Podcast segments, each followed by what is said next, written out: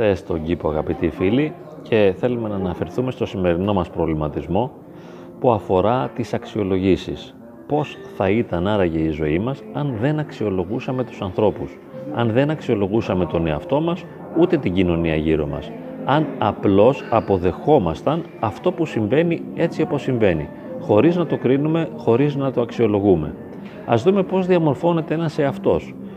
Πολύ μεγάλο ρόλο παίζει η νευροχημία. Το έχουμε υπογραμμίσει και άλλες φορές. Είναι κάτι όμως που δεν θέλουμε να του δώσουμε την σημασία που του ανήκει. Η νευροχημία.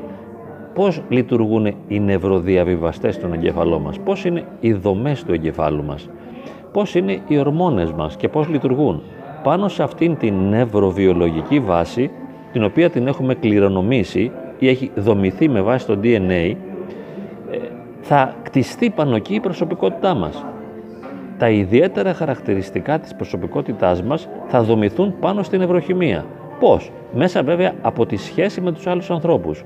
Η οικογένειά μας, η μαμά μας, ο μπαμπάς μας, τα συγγενικά μας πρόσωπα, αργότερα στο σχολείο, οι φίλοι, οι δάσκαλοι, όλοι αυτοί θα επιδράσουν και πάνω σε αυτή την προσωπικότητα η οποία κτίζεται σιγά σιγά και η οποία θεμελιώνεται πάνω στην ευρωχημία του σώματος, θα διαμορφώνεται όλο και περισσότερο μια προσωπικότητα. Συνήθως θα είναι προβληματική η προσωπικότητα αυτή ή όπως λέμε νευρωσική.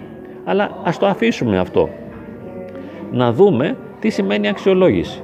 Αξιολογώ τον άλλον ανάλογα με το αν με ευχαριστεί ή όχι, αν με ενοχλεί όχι. Αν με ενοχλεί, λέω ότι δεν είναι σωστός, δεν είναι καλός, αυτός δεν είναι όπως πρέπει να είναι και τον κρίνω και τον αξιολογώ και τον βγάζω λίγο άχρηστο. Ενώ αν κάποιος μου αρέσει, με ευχαριστεί, μου προκαλεί δηλαδή ευχαρίστηση και ειδονή, λέω ότι είναι ένας αξιόλογος άνθρωπος, ένας αξιοπρεπής, ένας σωστός και του βάζω θετικούς βαθμούς. Έχω μάθει λοιπόν από μικρό παιδί να κρίνω και να αξιολογώ τους άλλους επειδή και οι άλλοι συνεχώς με κρίνουν και με αξιολογούν. Το θέμα είναι πόσο δίκαιη είναι αυτή η αξιολόγηση και πόσο φταίει κανείς για τα αρνητικά του χαρακτηριστικά και για τις ενοχλητικές του συμπεριφορές. Στην πραγματικότητα δεν φταίει καθόλου, διότι δεν έχει επιλέξει την ευρωχημία του, ούτε έχει επιλέξει τα πρόσωπα του περιβάλλοντος του και η διαμόρφωση της προσωπικότητάς του κατά κάποιον τρόπο έγινε χωρίς τη δική του θέληση και συνάντησε τον εαυτό του στην εφηβεία χωρίς εν τέλει να έχει ο ίδιος συμβάλει ουσιαστικά με ελεύθερες επιλογές σε αυτή τη διαμόρφωση. Συναντά έναν εαυτό. Για να δούμε πόσο σημαντική είναι η νευροχημία, ας δούμε πώς λειτουργεί ένας ασθενής. Ας πούμε ότι έχω κρυολογήσει και έχω 38 πυρετό, είναι βουλωμένη η μύτη μου, δεν μπορώ να ανασάνω, πώς νιώθω, πώς αισθάνομαι, πώς εκφράζομαι. Μπορώ να έχω χαρά, μπορώ να βοηθώ τους άλλους ή μήπως αυτά, αυτό το κρυολόγημα προκαλεί μέσα μου και αρνητικά αισθήματα ένας πονοκέφαλος που μου χαλάει τη διάθεση και τότε δεν φέραμε όπως θα, θα ήθελα, πως θα έπρεπε, αλλά γίνομαι ενοχλητικός για τους άλλους. Δεν τους αντέχω, θυμώνομαι, λυπάμαι, οργίζομαι, απομονώνομαι. Πώς έγινε αυτό; Αυτές οι αρνητικές συμπεριφορές προήλθαν από μια σωματική κατάσταση. Φανταστείτε ότι υπάρχουν πολλοί άνθρωποι που δεν έχουν ενέργεια, ούτε αντοχές και δεν μπορούν να παλέψουν την πραγματικότητα. Και αυτό δεν είναι επιλογή δεν επέλεξαν να μην έχουν ενέργεια, δεν επέλεξαν να μην έχουν αντοχές, απλά συνέβη πάνω στην ευρωχημία, η οποία τους δόθηκε από το DNA, να μην μπορούν να λειτουργήσουν όπως θα ήθελαν. Και αυτό κυρίως φαίνεται και βέβαια την παιδική ηλικία, αλλά ιδιαίτερα στην εφηβεία ή στη νιώτη, βλέπουμε εαυτούς, προσωπικότητες και ιδιοσυγκρασίες χωρίς ενέργεια και χωρίς αντοχές τι να κάνουμε που συμβαίνει αυτή η πραγματικότητα; Δηλαδή θα πρέπει μετά αυτόν τον άνθρωπο, ο οποίος δεν είναι αυτό που θα ήθελε να είναι. Και πολλές φορές είμαστε εμείς οι ίδιοι αυτό. Δεν μπορούμε να είμαστε αυτό που θα θέλαμε. Δεν μπορούμε να λειτουργήσουμε όπως θα θέλαμε. Αρχίζουμε να κρίνουμε τον εαυτό μας και να ρίχνουμε την αυτοεκτίμηση και την αυτοπεποίθησή μας βγάζοντας τον εαυτό μας άχρηστο. Δεν είμαστε άχρηστοι, είμαστε αυτό που είμαστε. Και μετά πάμε και στους άλλους. Γιατί φέρθηκες έτσι; Γιατί δεν χαμογελάς, γιατί είσαι πεσμένος, γιατί είσαι εχθρικός, γιατί θυμώνεις. Μα δεν είναι επιλογές του.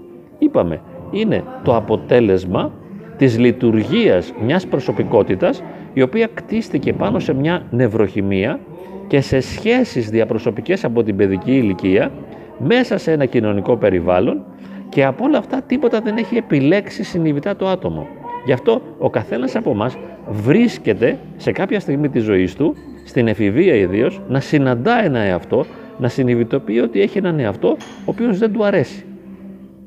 Αν λοιπόν από σήμερα τολμήσουμε να κάνουμε μια επιλογή και αν μπορέσουμε να κάνουμε αυτή την επιλογή, να καταργήσουμε τις αξιολογήσεις, ώστε να σεβαστούμε τον εαυτό μας για αυτό που είναι, να τον αποδεχτούμε έτσι όπως είναι και να δεχτούμε και τους άλλους για αυτό που είναι και όταν ενοχλούμαστε από τους άλλους να λέμε απλά ενοχλούμε από σένα και προστατεύομαι βέβαια και θωρακίζομαι και σε αποφεύγω, αλλά δεν σε χρεώνω.